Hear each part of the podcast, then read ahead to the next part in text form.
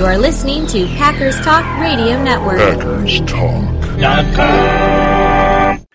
On this episode of Cheesehead Radio, The Packers get a big win against the Steelers at home. but take a big loss with Jaire Alexander out of the lineup. the 1996 Super Bowl team returns to celebrate 25 years. And Aaron Rodgers and Mike Tomlin make the meme of the year. Four quarters of Packers talk. Right here on Cheesehead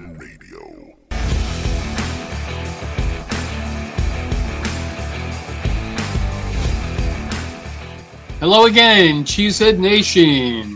We are in our 12th season here at Packers Talk. The Packers are 3 and 1, and we are going to break it all down for you, as is usually the case. Your hosts tonight are the ebullient Kelly Hodgson, known as That Packer Girl on Twitter. Also joining us is the euphoric CD Angeli, Tundra Vision on Twitter, and lastly, little old me, your voice of reason, Jersey Al of Packers Talk and Cheesehead TV. You can find me at Jersey Al GBP on Twitter. That's it for the introductions. Let's get this show on the road. The Playbook. All right. The ebullient Kelly Hodgson is with us tonight. I love that adjective. I'm going to keep that one for a while. Absolutely. Good one. Uh, you know, Jersey, Al, I don't know where you come up with those. I don't know. We Just off the top this- of my head. We talked about this last week. We know exactly where he gets these words. Someone has to know how to use a thesaurus. All right, the Green Bay Packers have now risen to three and one. Now, mind you, roughly about three weeks ago, we might have been in a little bit of a panic about the Packers season and their chances for going a long ways in the playoffs. But suddenly, three and one feels pretty good, doesn't it? Oh, it feels very good. Definitely better than one and three. So we're going to go through our four quarters of Packers football. We're going to kick it right off with our first quarter, the Packers' big win. And the title of the episode uh, today is "The Trip Down Memory Lane." And as I was at the game, thank you, Kelly, on Sunday, there was a certain player who found his way not only into the end zone but into the stands for his first Lambeau leap in quite a number of years. Welcome back to the big time, Randall Cobb.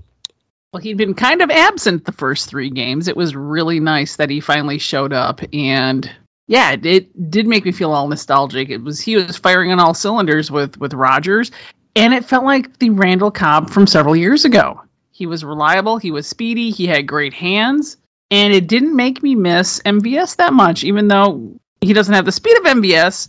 We had a reliable target. Yeah, I mean he he knows where the spots are to get open, right? And and he and and Rodgers have had that understanding in the past, and you know I think it just took a few games for it to come back, but I think they're all both completely on the same page now. And uh, you know, with Rodgers, there's always that trust thing, you know, that trust, and I think he knows he can trust Randall Cobb to be in the right place. And you know, something that I that I uh, tweeted about was on on his touchdown pass. I mean, and something that I've mentioned about the other Packers wide receivers in the past is that they don't really know what to do when Rodgers is, you know, you know, when you're in the red zone and Rodgers is out of the pocket scrambling or, you know, on a rollout or whatnot. You know, the the older receivers or the receivers of Rodgers' past, like Jordy Nelson, James Jones, Randall Cobb, all knew what to do, right? They all knew head for the pylon. Just head for the pylon. Rodgers is going to throw it basically out of bounds, but close enough for you to reach it right at the pylon and score a touchdown. Well, that's exactly what Randall Cobb did. And, you know, there's that trust thing again. Rodgers knew he could depend on him to do that. So, you know, I think a lot of people were, maybe myself included, skeptical, a little skeptical about uh, getting Randall Cobb in, you know, since he really hadn't done much with other teams, but shows you the importance of uh, of a relationship with your quarterback here. Well, it's not just that he knows exactly where to throw it. He knows exactly how far out of bounds that Rodgers is going to try to toss it. So he's going to be he's he's going to stop on a dime, unlike some of the younger receivers. Yeah, I think he definitely has that that shorthand with him that sometimes takes years to develop. Well, he's already had the years to develop it, so now we've got a little little um security blanket that Rodgers now has. That's not just um Adams. And I think the fear that you had as you're talking about Adams was with MVS out was Rodgers just going to try to force the ball even more so into Davante Adams. Not that it's been a terrible strategy so far this season, but you know you get worried that it's going to you know a little too dependent and lead to an interception. He actually spread the ball out fairly well with Davante getting six receptions. Cobb got five. Lazard had two. Uh, Robert Tonyan should have had probably seven receptions, but only ended up with two on the day because I don't know those two just were not on the same page. And Equanimeous St. Brown also you know had a miss on there too. So he was trying to get it around, but obviously you can see, and we've always kind of said this about Aaron Rodgers. He gets a favorite receiver and he loves forcing it in there. Well, it's kind of nice that he has two favorite receivers right now. It's nice that he has Davante and Randall Cobb, two guys he completely trusts, instead of maybe just Davante Adams and everyone else. Yeah, I think it's definitely going to make defenses think if they're going to commit to double teaming somebody like Adams because it will leave somebody like Cobb wide open. Exactly. And if Randall Cobb made us feel like it was 2014 all over again, Ben Roethlisberger made us feel like it's 2010 all over again. The last time the two faced each other uh, was in the Super Bowl uh, back in 2010, which of course Aaron Rodgers got the better end of the deal between he and Roethlisberger, and did again on Sunday. Yeah, two different Ben Roethlisbergers this time around, right? True. Uh, Rodgers a little is a little closer to what, or a lot closer to what he was in 2010 than Roethlisberger is, but but still, your point is is taken. Yeah, Roethlisberger is not nearly as mobile as he used to be. Well, and I think there, there's a little reason for some concern. I mean, it's a great win, and you hate to sit there and try to find negatives with it. But, you know, Ben Roethlisberger was throwing a lot of short outs, a lot of, you know, pitches to the side. He was not pitching the ball downfield. He's, I, I don't know how old he is, 57, 58 years old, but 112. yeah, he doesn't have that downfield accuracy. I'm not sure he ever really did, but he certainly doesn't now. A little concerned in terms of how the defense played. This score could have been a lot closer with a maybe younger, more accurate quarterback. And moving on, uh, one of the best moments, I suppose there's a lot of great moments in the game, but Corey Bojorquez, Yorkes. Oh come Sure. on! I'm You being should know how to phonetically say correct. it by now. Well, they didn't say it a whole lot at the game, and you know, Kelly seats there's a lot of echo with and re- reverb with the announcer there. So, but he did happen to nail from his end zone a pretty darn good punt that made us Pretty, really not miss J.K. good. Scott. No, no missing However- of the the young high school student. Yeah. However, my dad was my parent. Both my parents were visiting this weekend. My dad's like, "What happened to the?" Because he's a huge Alabama fan. What happened to J.K. Scott? Dad, he's no good. We showed him the road. yeah, Yes. it's, it it feels great having a punter that can actually bang it for, as opposed to straight up for 30 yards, straight back down. You know, and then they run it back. You know, we've got ourselves a punter, gentlemen. Yeah, I think we're good there. So before we move on out of the first quarter, I guess I want to ask you guys a question. I've not viewed the game on television yet. I haven't had a chance to go back, so I'm just going based on what I saw live. But I, I want your your feedback a little bit on this. When I was watching the game, it was really kind of funny because I don't know, beginning to the middle of the fourth quarter, a lot of fans, a lot of the Steeler fans got up and started leaving. Um, a lot of Packer fans started leaving because I think we're up what 27 to 10 at that point. Yeah, Yeah, we were we were into garbage time. And I kind of looked at people. I said, "This game isn't over yet. There's a lot of time left." And, and I kind of kept saying, that, you know, even Steeler fan went in front of me. I says, "Dude, this isn't over yet." Is yeah, yeah, it is. I said, "Okay." And it, did, is it just me, or did it seem like there was this letdown, even offensively, by the Packers team in that fourth quarter? I guess the thing that got me it was on the other side of the field, but there was this fourth down, and I can't remember it was four yards, and they went for it, and it was just this terrible play, terribly executed. And I'm like, why are you doing this? Why are you trying, you know, on, on fourth and short, some sort of weird crissy crossy pattern where two guys didn't know who was, you know, who the pass was for? Did, did you guys get a feeling like it was like, eh, we're taking this little win for granted and playing not to lose? At that moment, it felt like they didn't realize how much time was left on the clock. You know, you can pull dumb stuff like that if you can bleed the clock down, but there was still ample time that that, that I think that Pittsburgh could have gotten within striking distance. To me, it was more about clock management than anything. Yeah, and they do they do this all the time. You know, I mean, this is this is nothing new. Uh, they did it the previous week too, where you know you got a lead, you're in the fourth quarter, you've been running the ball, and it's been successful, and then suddenly you'll throw three straight passes downfield or something along those lines. And not Why? even get enough time while you're Right. sitting in the huddle. Why? Like, Why? Yeah. don't do the hurry up offense. So right? I, I don't think it's letting down. I think it's just shooting yourself in the foot sometimes, you know? Just decisions. Yeah, and there's that decision that, or not the decision, there's that feeling that, yeah, this is now definitely a better team than the one that we saw, you know, after the Saints game. But we're still trying to convince ourselves, is this the team that can finally get past that NFC championship hump? And, you know, where is that killer end of the game instinct to, you know, put the boot on the throat?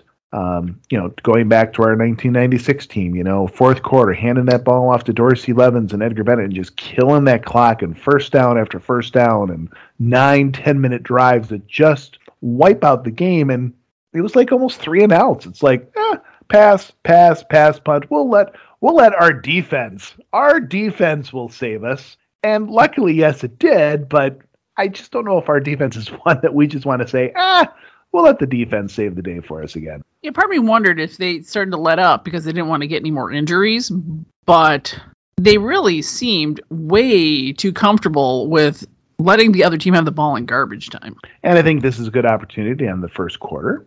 We'll call that a win. I think obviously the Packers with a nice, you know, 27 to 17 win is great. A win But is a that- win.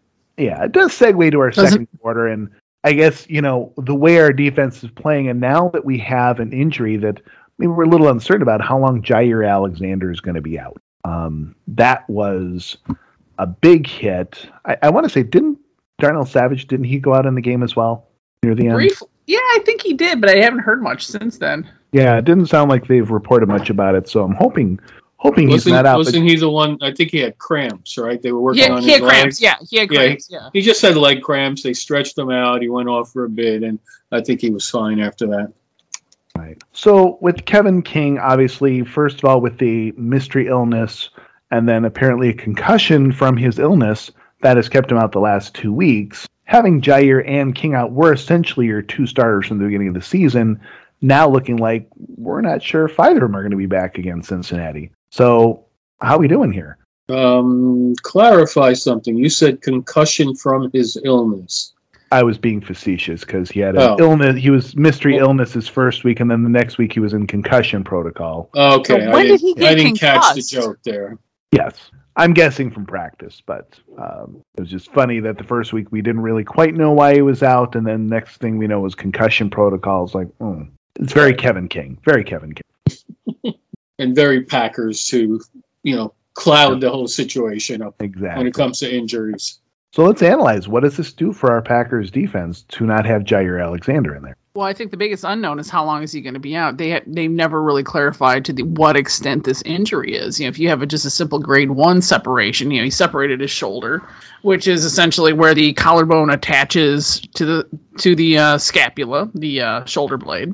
And a grade one injury is just a, a mild pulling of the ligaments, and that's often just a two week a two week recovery time. You start having a partial tear of that ligament, and you're looking at about uh, you know, four to six weeks. However, if you have a complete separation of it, that can be 12 weeks, and, and that's most of the season of um, retaining, retaining full function.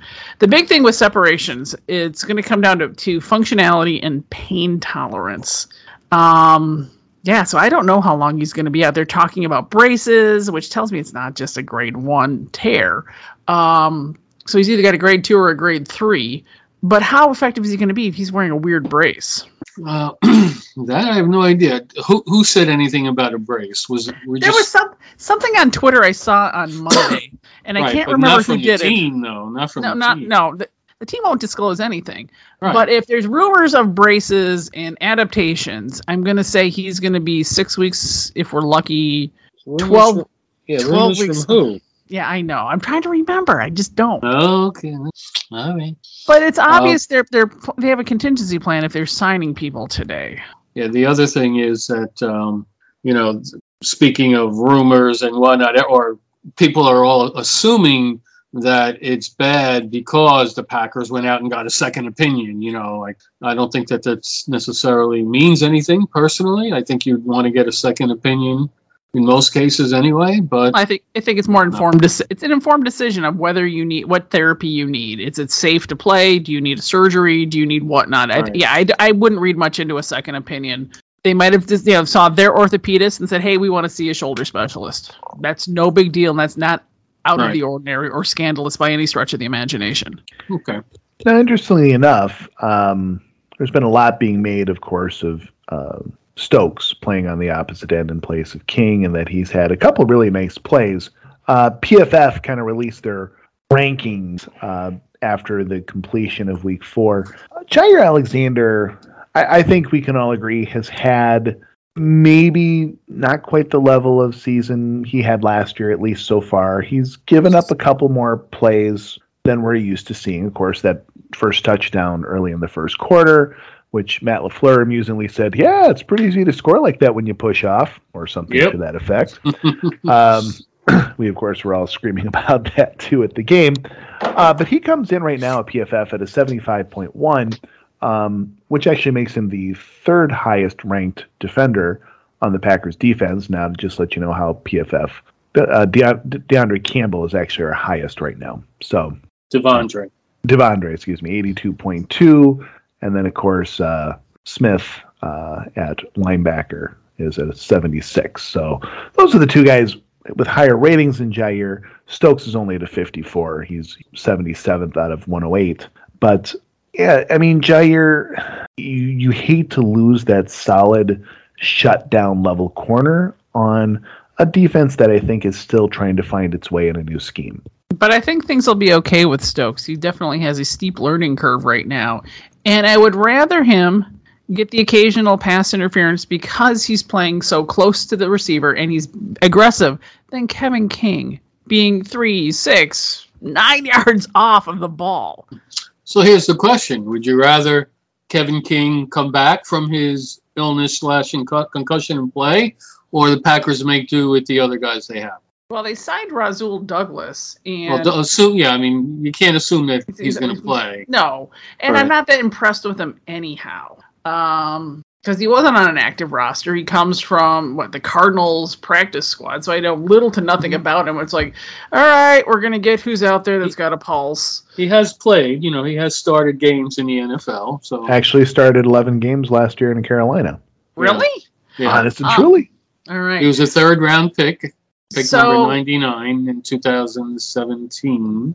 So would he potentially be better than Kevin King? That's a big question because Kevin King knows our system, that- but Ke- Kevin King is sloppy in our. No, that wasn't. I wasn't really talking about him. I was talking about the other the other guys on their roster right now. Well, right you now, Isaac the- Yiadom, Yeah. Shemar Jean-Charles, the guys who played last week when King, you know, when uh, Alexander went down. Yeah, that's a good question because Which one would you rather have? God, this is would like you rather have King you- come back to pair with Stokes, or have them do what they did last last week? Would you like to swim with sharks or take your chances with the angry hippopotamus? I don't know. Neither one sounds like a great option, honestly. Mm, But Well, if the angry pick one. hippopotamus is in the water, I think I'm I'm feeling okay. Um, Now that's where they kill you, dude. They kill you in the water. oh, yeah. I mean, Isaac. Like I said, it's hard for us to say Al in the sense that we were playing against Ben Roethlisberger, and I, I don't even who's the quarterback for Cincinnati again. Not Joe Ben Burrow. Roethlisberger. Joe Burrow. Yeah. So you know, maybe you get away with it, but you know, I don't think we're gonna have a choice. Either. If Kevin King comes, Kevin King comes back, he's gonna play, and it'll probably be him and and Yiadom, uh, you know, starting on the corners. And I think whoever's playing quarterback, Stokes will start. Or excuse me, Stokes. I'm sorry, Stokes and King. Stokes will definitely start.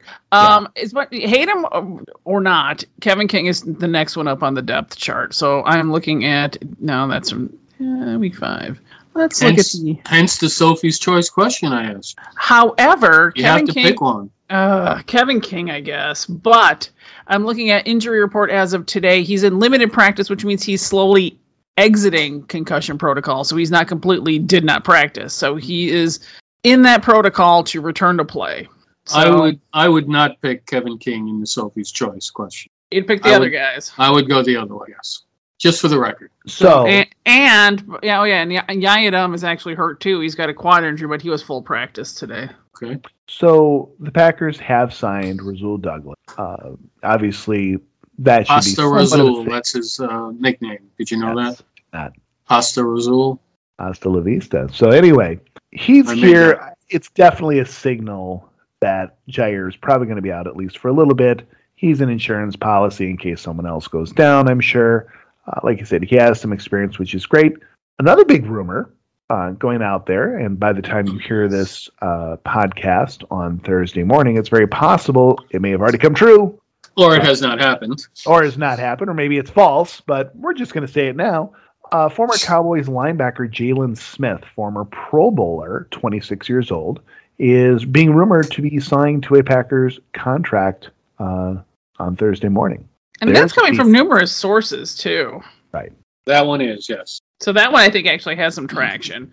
Um, that's and also evident, evidently it fits from a um, money standpoint because Dallas is on the hook for his seven million guaranteed, and the Packers can will would only have to uh, be responsible for like the league minimum, you know, nine hundred ninety nine thousand, whatever it is, is So- what I read recently. So, so a total so that could sale. happen. It's a total fire sale. So is this signaling we're trading a Smith for a Smith? Because I'm not holding my breath that Zadarius is coming back, if Well- ever. Remember, they're right. These they're two different positions. Though. Yeah, but we're trying to shore up our linebackers regardless because yeah, yeah, no doubt. So you're taking a look at him. He he's obviously struggled. He he started all 16 games last year, but he's only participating in about half of the defensive snaps. Uh, he came in at about a 69 uh, PFF rating, so obviously middle of the pack at best. But you know, here's the story of a guy who had this fantastic season. I want to say in 2018. You know, Pro Bowl season, and since then, Right. 2019, 2020, has continued to decline and you know, we kind of know what that's like. You have someone who has a, a sharp rookie season, they say, haha, Clinton Dix, right? And then they immediately go tanking downhill. And maybe they're not horrible, terrible, but you're just like, ah, you're not worth the investment anymore. And you, you jettison him, and, and maybe this guy comes in and he's able to find some of that 2018 magic. I mean, heck, we just found Randall Cobb finding that 2018 magic. Maybe it can happen again. and sometimes look- it's a change of venue is all you need. Yeah, I, I Yeah. look at it this way: Has Oren Burks or Ty Summers ever made a Pro Bowl? Is this a trick question? Have On they Madden, ever come they did. close? On Madden, yeah. Like I said, is this a trick is question? He, is he potentially better than those two guys? Sure is. And I mean, Yeah. that's, I think yeah, it's an easy yes, right? So let's So do it's, it. it's, it's a gamble with very little money up front. So let's see what he let's let's, let's kick the tires and see what he can do. I'm kind of excited to see Zadarius, Preston, and Jaylon all lined up in the same, you know, Three Smiths. yes, Smith and Three- Smith. Smith, Smith, and Smith. It's, it's going to be one heck of a law firm.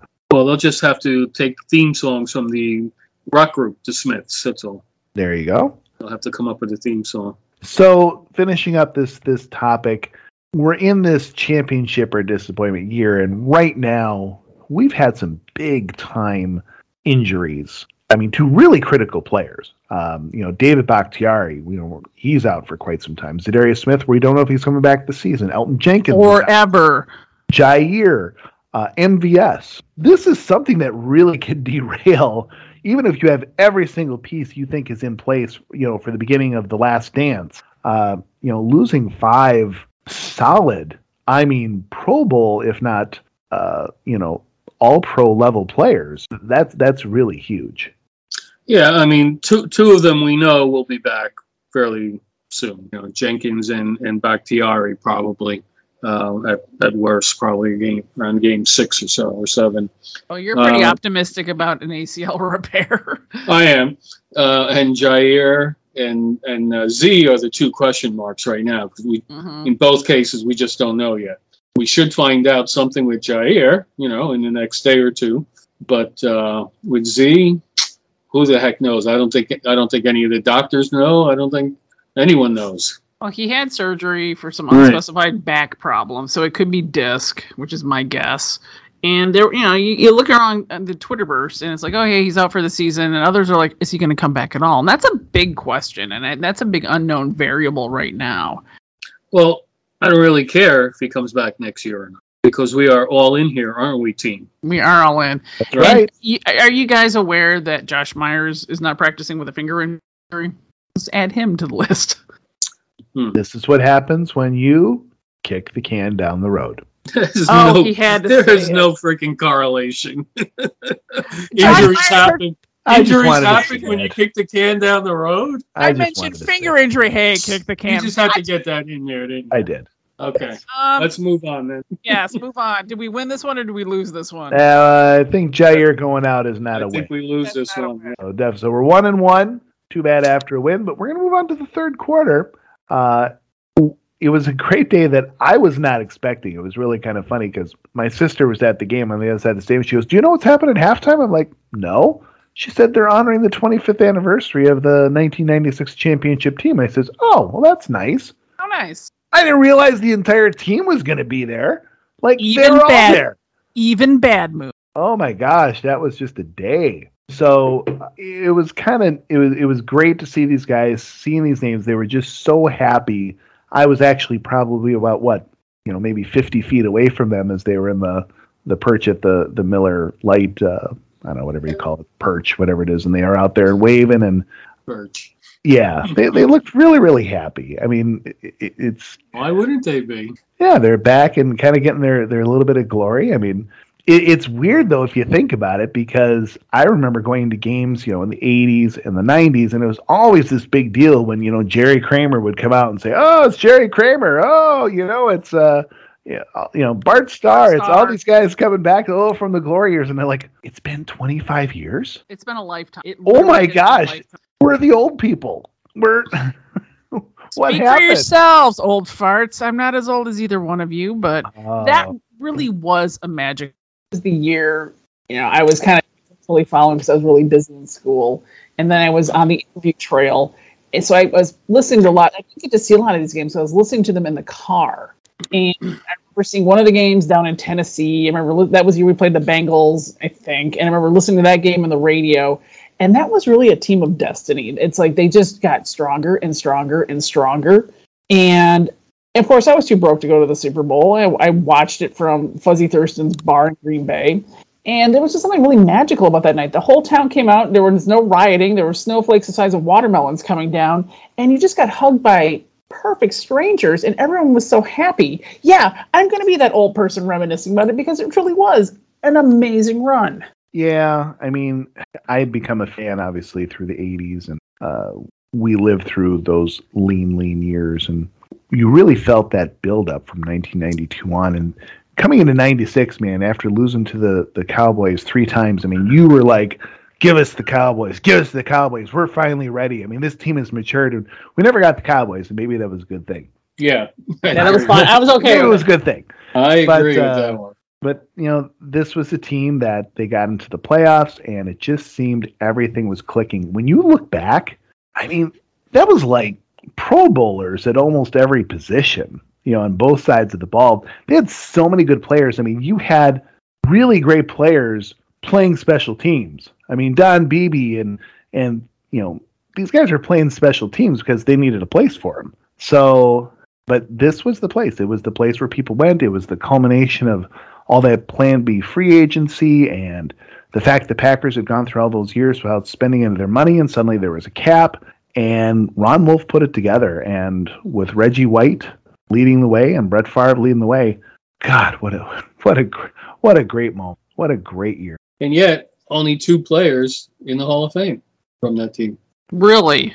Yeah, Well, it- we could rant the on the and two on that on. CD just uh, Yeah. just mentioned. Well, and you know, it, we could also go off on a tangent right now. It's like, why isn't LeRoy Butler in there? He keeps getting nominated, and why isn't he there? yeah, Well, well, that, would- that would be the next uh, obvious one Yeah. to, to be added. But but honestly, I don't know anyone else who probably has the stats really to get it after that. Right, But that, exa- but that really Yeah. emphasizes that this was a team that It was. it was a team effort. It wasn't just one superstar or or a handful. Of t- but we had you had one superstar on each side of the of the ball. You know, you had one leader on each side of the ball, and then a bunch of guys just doing everything they can, you know, to, to help the team win. That's And really I what you don't- had. And I don't think they had many catastrophic injuries that year either, if I remember back. Or am I Well, wrong? Robert Robert Brooks was the big one. Yeah, yeah. That's why they got uh, Rison. Yeah, that and that Yeah. was kind of an interesting. It's like, oh my god, is he going to behave? He was fantastic. I was okay with him that year. Well, then you had Jim McMahon who came over for a year, and that oh yeah. still a head scratcher. He got booed. That- by the way, he got booed by the crowd. It was Oh really funny. yeah. Of Yes, course, he 'cause he's a bear. They go Isn't Jim McMahon, and like there's this three minutes of or three seconds of yay, and all of a sudden, I'm like, But oh he's come been on. kind of a jackwagon about it. Like, yeah, I was a bear first. I was just kind of a substitute packer. He's been kind of a jerk about it. So boo away. I don't care. So, uh, Reggie White and Wayne Simmons were honored uh, prior to the introductions, uh, reminding us that they had passed away. So that's Yeah. interesting too when we talk about the glory years, and as those players have passed, uh, you know, we kind of note those, you know, the positions they played and the contributions they made. And here we are suddenly with Reggie White and Wayne Simmons, already 25, 25 years later, have already passed. When did Wayne Simmons pass? Oh, you're gonna make me look it up, aren't you? But you know, I think this is going to be like just like with the Bart Starr era. We're gonna we're once you get past that 25 year mark, we're gonna start marking you know deaths at more regularity now, Mhm. which is again an emphasis of we're all old and and they're not young anymore. I know that sounds really kind of Captain Obvious, but we're ending in that era of when it's when it's the team that you look back from your childhood or your adolescence or your early adulthood. Yeah, they're not the giants that they used to be, and now they're going to start showing their frailties. Wayne Simmons was killed in a single car accident. Oh, I in remember that. 2002. I At remember the age that of now. 32. Yeah. Oh wow. I had forgotten about that. The age of 32. Yeah. He was young, and, and Reggie White wasn't that old either. He just had poor health. Well, he had that sleep apnea, so he had an enlarged heart, and that Yeah. was kind of a rough one. Yeah, the Chiefs uh, had cut him in 1998 and was played for the Bills for a little bit. Wayne Simmons did. Mm-hmm. Uh, had a nice season, and you know, I think the last five games of that season, and that was the end of his career. I think in '99. So he had been out of the out of the league for about three years. Got it. Yeah. So, so yeah. But all in all, like I said, it was a great time. I just happened to be back right by the booth, so I ran inside and got a little video of all of them walking by. I got a couple of high fives for them as they walked by, and I had to sit there and tell myself, okay, for as big of a Brett Favre fan as I, as I was all those years, I've never actually been in the same room with him. Uh, other than seeing him play on the field or practice, so that was kind of an interesting thing to say. Oh my gosh, I'm he's actually lit- he literally just walked by me like didn't give me a high five or anything but like you literally walked by me i was like wow interesting so yeah it was a great moment and uh, great to have the 96 team back in and like i said it's it's sobering to think that it was 25 years ago and that we have fans listening to this podcast right now who were not even born Who are those fans? i'm sure they'll be Can we identify them? they're going to send us they're to send us an insta or a snap we have young fans. They're gonna send they're gonna send us a TikTok. Anyway. So third quarter, obviously we'll bring that to an end, and I think that's a win. That's always a win. Team, absolutely a win.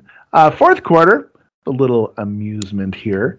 Uh, during the game, uh, Aaron Rodgers was desperately trying to pull one of his greatest stunts, and the Steelers were really ready for it the whole game. I don't think we pulled them off sides or got them caught with 12 men on the side uh, most of the game. In fact, I don't know. It seems like almost every team is really catching on to that pretty well. Uh, pretty well, but there was a moment where uh, there was a guy running off the field. I saw it on the other side of the field, and the whole crowd just rose and like, oh, we heard the whistle blow. Oh, we got him, we got him. Yeah, they're offsides. We had too many men on the team, and then right away you could see him say, "Oh, timeout, Pittsburgh," and the whole crowd doing, "Oh." They're just so mad. Um, but yeah, obviously Mike Tomlin saw that and instead of taking the penalty, quickly called the timeout. Led to uh, what's become a very popular, becoming a meme a little bit on internet. Something you may be able to pick in your Twitter uh, GIF column pretty soon. Uh, it reminds me a little bit of I don't know if you ever see the Captain Kirk and Doctor McCoy kind of Yeah. nodding at each other. if you've ever seen that one from Star Trek, uh, Aaron Rodgers looks at the sideline and gives him a little tip of the cap. Mike Tom looks back and just kind of gives him that little head wave saying, "Yeah, yeah, I got you." Yeah, Nice try, good job." nice try. Yeah. so it was it was it was kind of cool. Game respects game. Come on. Um, so I don't know if you guys saw that at, at home when you were watching it. If it was quite as as notable, but like I said, it was uh, it was pretty obvious with the uh, with the crowd there that was there they're watching. They knew it. Well, I think it's just a testament to, to Tomlin. He knows that Rodgers is going to exploit it. So good for him for calling a timeout. We made him burn a time. He Rodgers made him burn a timeout. yeah, that's But- fine. That's fine. So it was only a five year di- five yard difference, but it was kind of fun seeing the exchange because it was you know Rodgers was toying with him too. Yeah. Am I correct in remembering that Mike Tomlin was hired the same year as Mike McCarthy? Or It am I was around. remembering that It was incorrect? around. Let me let me look. It was around the same time. Has Tomlin really been around that long? Yeah, he has been. Oh yeah. I don't know if it, if it was the exact same year, but I mean, other than Belichick, I mean, how many other coaches have been around as long as Tomlin? I mean, he's got to be pretty close. I mean, Andy Reid, maybe. Yeah, but you're making him sound like he's a million years old. He's only 49. He's one of the younger head coaches still, even though he's been in the league forever. Right. okay. Well, there you go. Uh, 2007. 2007. So uh, within a year. Yeah, about the same time. Yeah, pretty close. All right. So, well, if you uh, get a chance to see that uh, as one of your picks, let's let's let's let's make that one rock. It's a pretty cool meme. So that'll bring us to the end of the fourth quarter. I- We can call that a win. Is that a win? I think it's a win. It's a- Yeah, it's a It's a win. So we'll, we'll finish the uh, we'll finish the game three and one. Feels pretty good, and we're going to get on to this week's game prediction. Cheesehead Radio. Packer Game Predictions. The three and one Green Bay Packers now go on the road to take on the Cincinnati Bengals, who are what?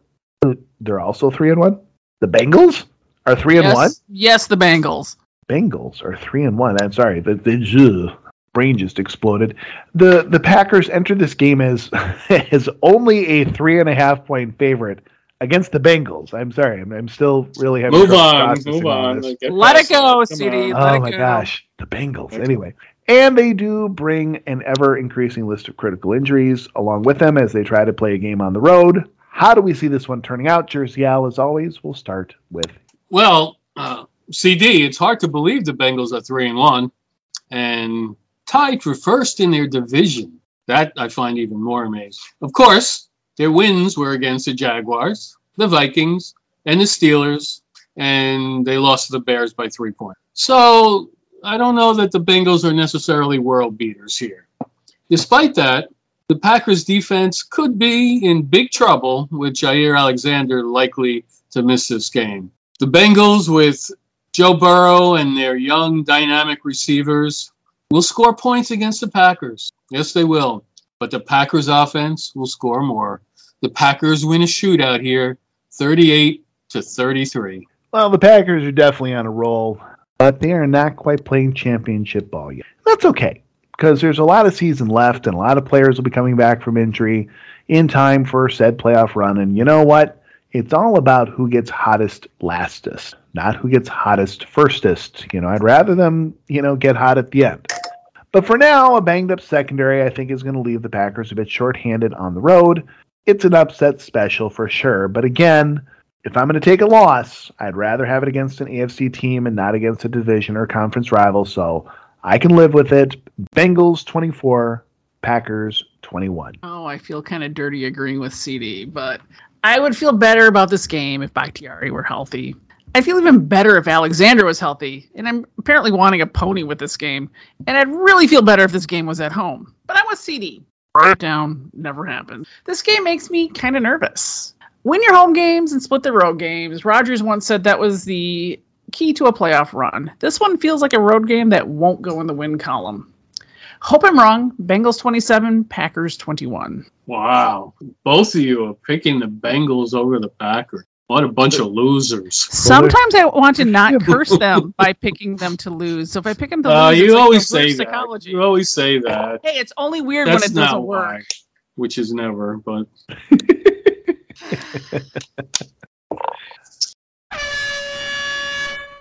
Thank you so much for joining us tonight on Cheesehead Radio. Make sure to head over to PackersTalk.com where you can listen to several unique Packers podcasts. Please follow us on at Packers Talk Net on Twitter and like us on Facebook. Cheesehead Radio and all Packers Talk podcasts can be heard on Apple, Spotify, iHeartRadio, or wherever you catch your podcasts. If you like the pod, show us some love and leave a review. You can also find us on Siri, Alexa, or Google just by saying Play Packers Talk Podcast. That's a wrap. I almost made it through without you guys booby trapping me. That's a wrap. Go Pack Go. We're gonna leave that. Uh, That's good. That's I think so. Yeah. For the record, we have a script, obviously. No, we don't. no, these no. This is jokers. all completely impromptu. Kelly just makes excuses when she He screws does. up. That's all. It's Do like just like It's the old just like when the. Packers win like next week, she's gonna make excuses for her Oh, it was reverse psychology. No, it's Yeah. like walking through a minefield trying They to only one won parts. Like, because what of are they going to me. sabotage? Thank me, thank me that they won because I picked against um, them. They're trying to save poop and stuff like that. All right. In any case, Yes. That's a wrap. Go that's Pack a Go. wrap. That's Good it. night, all. Good night, everybody. Go Pack Go.